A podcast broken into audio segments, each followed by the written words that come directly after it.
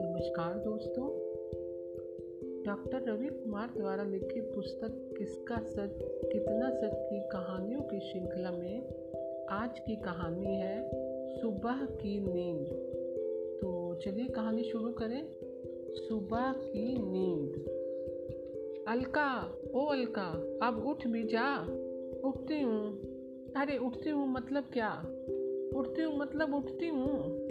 पिछले आधे घंटे से तू यही बोल रही है। चल चल, खड़ी हो। टाइम देखा है जरा।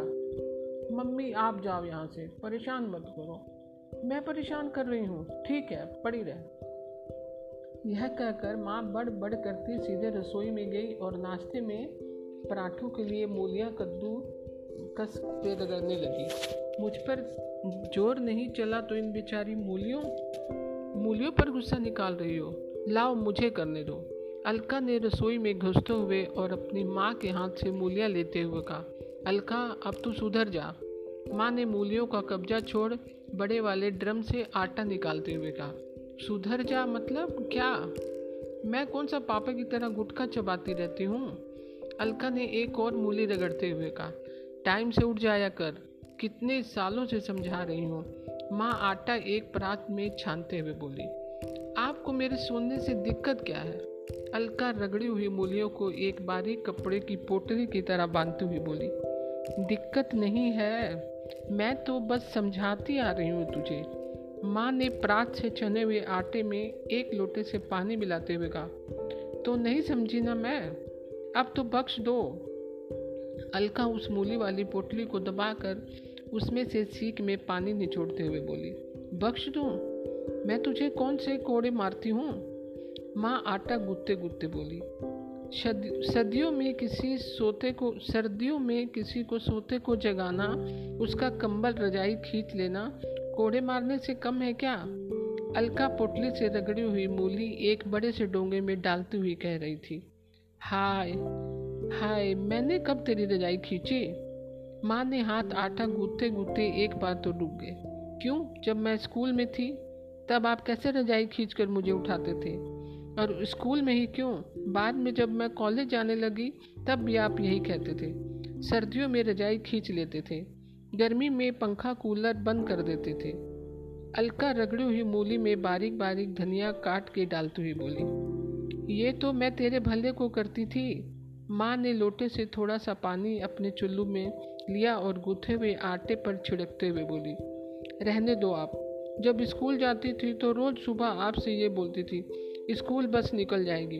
कॉलेज जाने लगी तो ये कहकर उठा देती थी कि पहला पीरियड छूट जाएगा। नौकरी करने लगी तो आपने यह कहना शुरू कर दिया, देरी होगी तो बॉस डांटेगा। और जब कुछ ना रहा तो आपको एक नई बात सूझी, ससुराल जाके भी ऐसे करेगी क्या? वहाँ भी पड़ी रहेगी तो कौन सा भला हो गया मेरा? धनिया काट लेने के बाद रगड़ी हुई मूली में बारीक बारीक अदरक और हरी मिर्च काटते हुए अलका बोले जा रही थी। क्यों भला? कोई भला नहीं हुआ तेरा? अच्छा पढ़ लिख गई, बढ़िया नौकरी लग गई, इतना अच्छा घर मिल गया, और क्या चाहिए? माँ ने गूथे हुए आटे से आटा लेकर उसका गोला बनाते हुए सुबह की नींद चाहिए। मन करता है देर तक सोती रहूँ। पहले आपने सोने नहीं दिया। जब शादी हो गई तो घर के कामों ने और फिर मीनी हो गई। तो उसने सुबह तो क्या, रात को भी ढंग से सोने नहीं दिया। अरे, मीनी अभी तक सो रही है क्या? तूने उठाया नहीं उसे अब तक? इससे पहले अलका कुछ और कह पाती।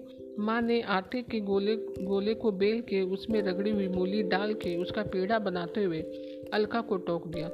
मम्मी, उसको तो सो लेने दो।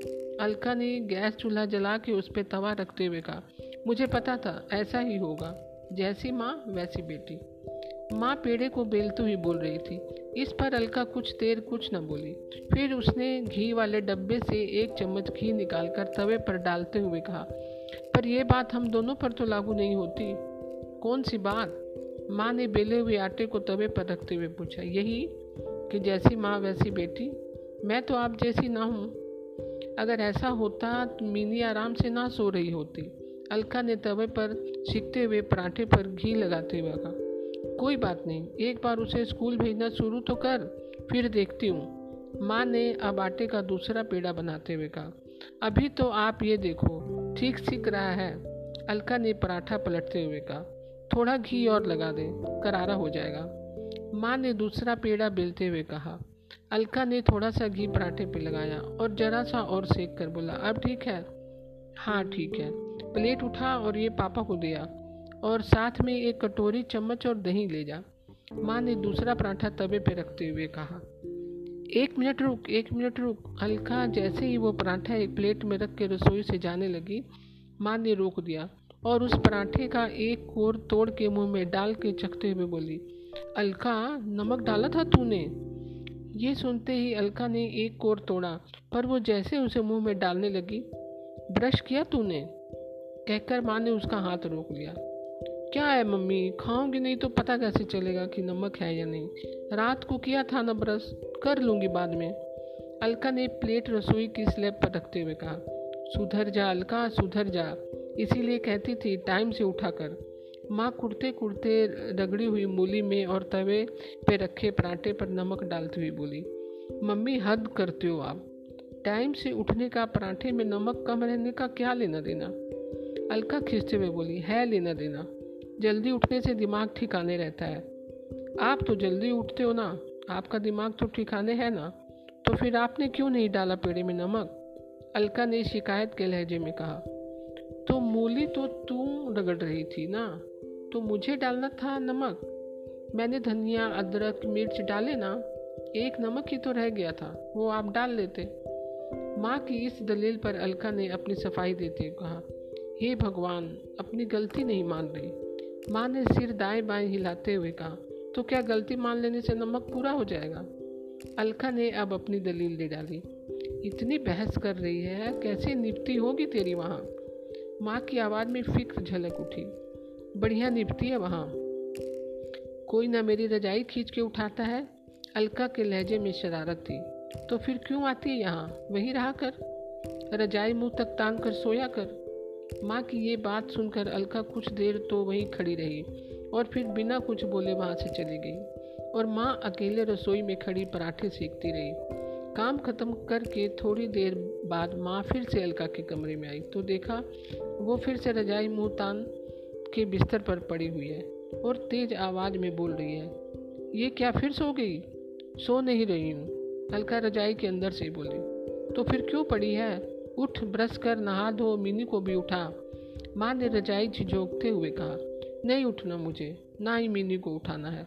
अलका ने फिर से रजाई के अंदर से बोला, पर इस बार उसकी आवाज़ माँ को कुछ रुआसी सी लगी। ये सुनकर माँ उसके बिस्तर पर बैठ गई। और उसने होले से अलका के मुँह से रजाई हटाई तो देखा कि अलका की आँखें डबडबाई हुई सी थी। क्या हुआ? माँ ने बड़ी नरमी से पूछा। आपको पता है, मैं वहाँ सबसे पहले उठती हूँ। सबके लिए नाश्ता, दोपहर का खाना बना के तैयार होकर फिर जॉब पे जाती हूँ। यह कहती कहती अलका कुछ देर चुप हुई और फिर बोलने लगी, यहाँ आती हूँ तो सुकून मिलता है। ये कमरा, ये बिस्तर, ये दीवारें, ये छत, ये सब नहीं वहाँ। इनके बगैर नहीं सो पाती देर तक। उठ जाती हूँ टाइम से। अब खुश।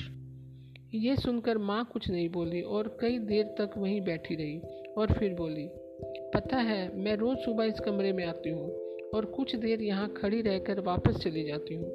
इतना कहकर वो चुप हो गई। माँ को चुप देखकर अलका ने पूछा, क्यों वापस क्यों चली जाती हो? तो क्या करूँ? तू तो होती नहीं, फिर रजाई किसकी खींचो?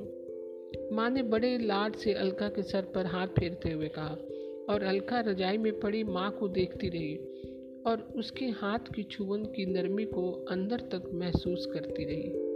तो दोस्तों, आज की कहानी आपको कैसी लगी? मैं कल फिर एक नई कहानी के साथ उपस्थित होंगी। तब तक के लिए नमस्कार दोस्तों।